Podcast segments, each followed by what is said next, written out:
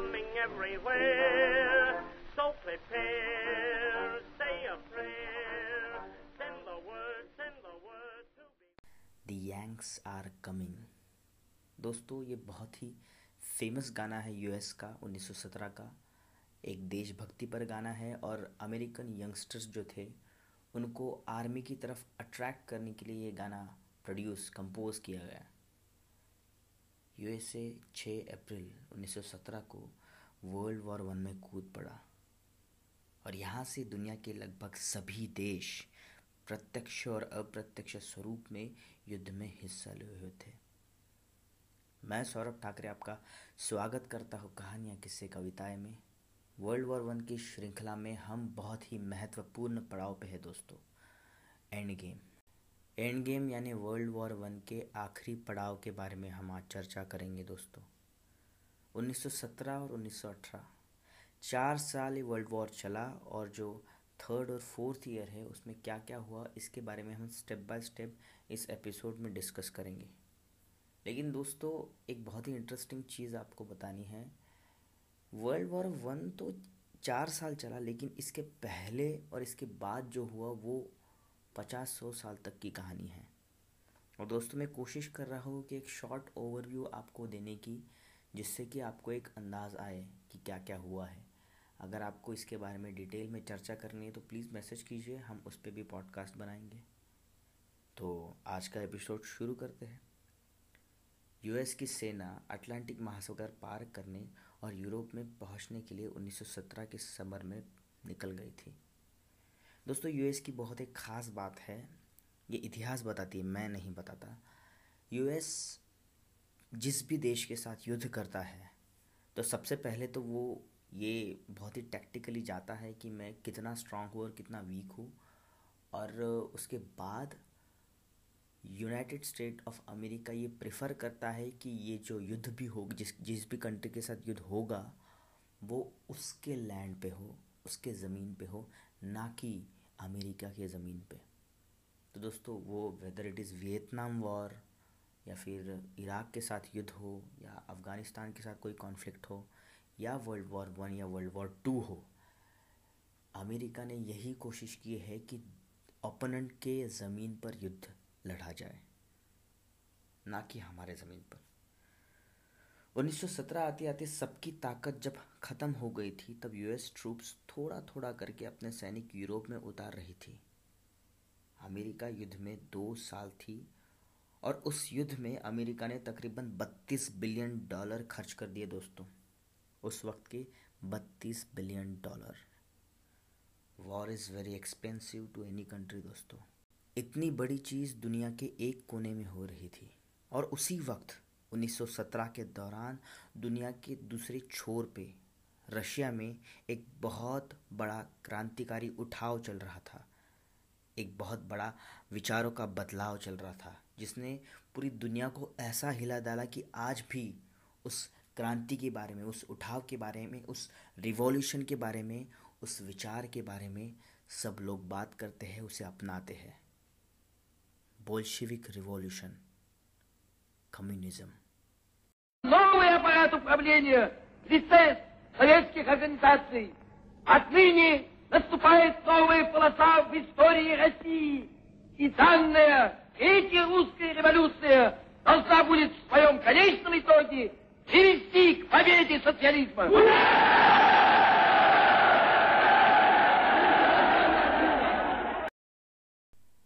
Vladimir Lenin दोस्तों Vladimir Lenin एक सामान्य व्यक्ति नहीं है। ये एक बहुत बड़ा विचार भी है।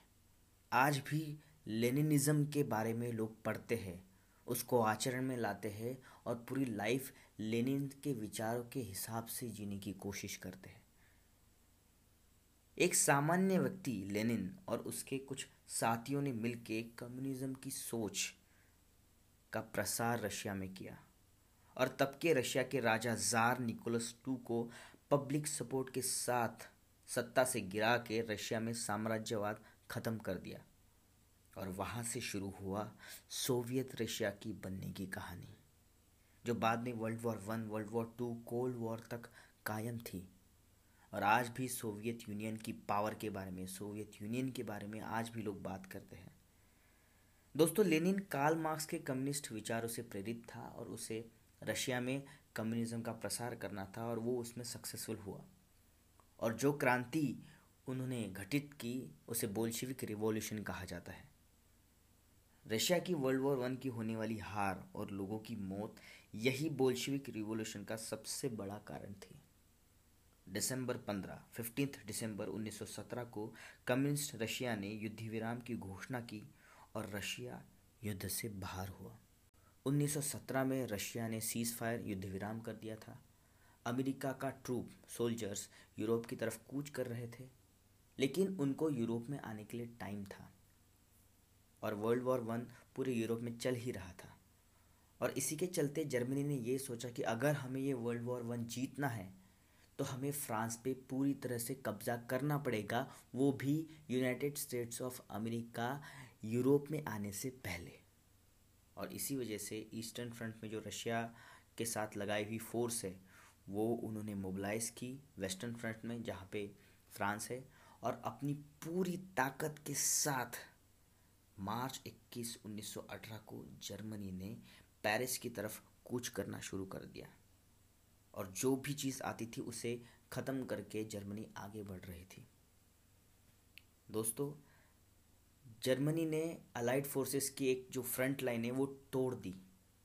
और वो पेरिस की तरफ़ बहुत तेज़ी से कूच कर रही थी। और उसी बीच अप्रैल 9 से अप्रैल 29 तक बैटल ऑफ़ लाइज हुआ, जिसमें अलाइड फोर्सेस वर्सेस जर्मनी का बहुत बड़ा युद्ध हुआ। और सबसे ऑफेंसिव जर्मनी का हमला था। साथ में आते आते रोमानी ने पीस ट्रिटी साइन कर दी।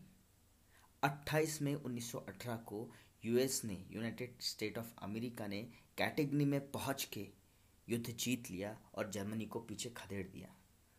दोस्तों, जुलाई 18 आते आते जर्मनी के जितने भी फ्रंट्स है, वो सभी फ्रंट्स को फ्रांस, ब्रिटेन, अमेरिका ने मिल के पीछे खदेड़ दिया। 19 दिसंबर 1918 को टर्की ने, यानी ऑटोमन एम्पायर ने, मैगिद्दो में अपनी हार स्वीकार कर ली। दोस्तों, दिसंबर 1917 से ऑटोमन एम्पायर के साथ ब्रिटेन का, यानी अलाइड फोर्सेस का युद्ध चल रहा था तो 1917 से बगदाद, मेसोपोटामिया, जेरूसलम, पैलेस्टाइन जैसे शहर और देश धीरे धीरे ब्रिटेन कब्जा कर रहा था। इसलिए उसके ठीक एक साल बाद, दिसंबर 1918 आते आते टर्की ने, यानी ऑटोमन एम्पायर ने सरेंडर कर दिया। दोस्तों, यहाँ पे कोई भी पीछे हटने के लिए तैयार नहीं, क्योंकि अभी सबके मन में एक डर था, जो भी पीछे हटेगा, वो गया। सभी लोग युद्ध लड़ रहे थे 1918 आते आते और सभी सभी देश थक गए थे, सभी देश के सोल्जर्स थक गए थे। उन्होंने इतनी हानि देखी थी कि अभी जो सोल्जर्स के जो छोटे छोटे बड़े बड़े टूप से टुकड़ियाँ हैं, उनके अंदर रिवॉल्ट होने लगा, उठाव होने लगा। वो अपने देश के प्रेसिडेंट अपने राजा के विरुद्ध उठाव करने लगे और दरख्वास्त करने लगे कि युद्ध विराम कीजिए। और इसके वजह से सभी देशों के चांसलर प्रेसिडेंट राजाओं में प्रेशर क्रिएट होने लगा और उसके बाद युद्ध विराम की बात चलने लगी। दोस्तों 1918 की आखिर में युद्ध विराम हुआ, लेकिन वो युद्ध विराम कैसे हुआ इसका मेन रीज़न अभी तक कोई सॉर्ट नहीं कर पाया। क्योंकि कोई लीगली एक्सेप्ट करने को तैयार ही नहीं है अभी भी कि युद्ध विराम किसने किया। क्योंकि इतिहास में नाम थोड़ी ना ख़राब करना है किसी भी कंट्री का, किसको भी। लेकिन कहा जाता है कि जर्मनी और ऑस्ट्रिया हंगेरी ने युद्ध विराम की पहल की क्योंकि वहाँ जो सैनिकों का जो रिवॉल्ट या उठाव था, वो बहुत ज़्यादा था। इसलिए उस प्रेशर के चलते युद्ध विराम की बात की पहल या जो बात करने की जो चीज़ है, वो जर्मनी से तरफ़ के तरफ़ से ज़्यादा जल्दी हुई। दिसंबर 1918 को युद्ध विराम हुआ। 28 जून 1919 को 28 जून 1919 को ट्रिटी ऑफ़ वर्साइलिस साइन हुई। मतलब वर्साइलिस का शांति समझौता। वर्साइलिस का शांति समझौते में सभी देशों ने साइन किया और पीस ट्रिटी साइन होने के बाद एक ऑफिशियल युद्ध विराम हुआ 1919 में।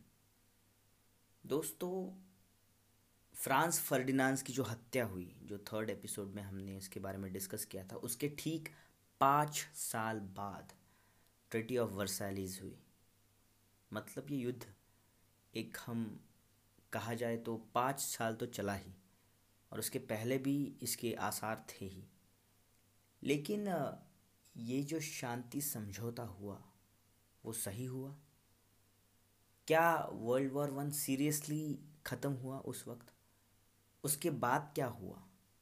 और मैंने दोस्तों, पहले एपिसोड में ही आपको बताया था। कि वर्ल्ड वॉर वन ने ही वर्ल्ड वॉर टू की नींव रखी। एडोल्फ हिटलर का जन्म वर्ल्ड वॉर वन की वजह से ही हुआ। लेकिन दोस्तों, आप ये मत सोचिएगा कि हम अब next podcast world war two का शुरू करेंगे। दोस्तों, अभी बहुत सी कहानियाँ हैं वर्ल्ड वॉर वन की जो अभी आपको बतानी बाकी है। इसका आफ्टर इफ़ेक्ट बताना बाकी है। और कौन से कौन से इम्प्रेशंस थे वर्ल्ड वॉर वन के वो आपके साथ शेयर करना बाकी है। तो दोस्तों, और बहुत सी इसके आगे कहानी है, जो मैं आपको बताने वाला हूँ अगले पॉडकास्ट में। तब तक के लिए खुश रहिए। ये थी आज की कहानी। जाने से पहले मुझे एक, दिल तमन्या शुक्रिया करना है नुपुर शर्मा का फ्रॉम कनाडा वो रेगुलरली मेरा पॉडकास्ट सुनती है और उनका मुझे पर्सनल मैसेज आया है। और आई एम वेरी थैंकफुल कि ये जो कहानियाँ हैं, आप सभी लोग सुनते हैं, क्योंकि ऐसे मैसेजेस ऐसे, ऐसा प्यार ही मुझे एक एनर्जी देता है कि और कहानियाँ आपके साथ शेयर करूँ। So thank you so much Nupur और नुपुर जैसे सभी लोग जो ये कहानियाँ सुन रहे हैं रेगुलरली मैं कोशिश करूँगा कि और इम्प्रूव्ड वर्जन और फिनिश्ड वर्जन आपके सामने प्रेजेंट करूँ। तब तक के लिए खुश रहिए, आनंदित रहिए। धन्यवाद।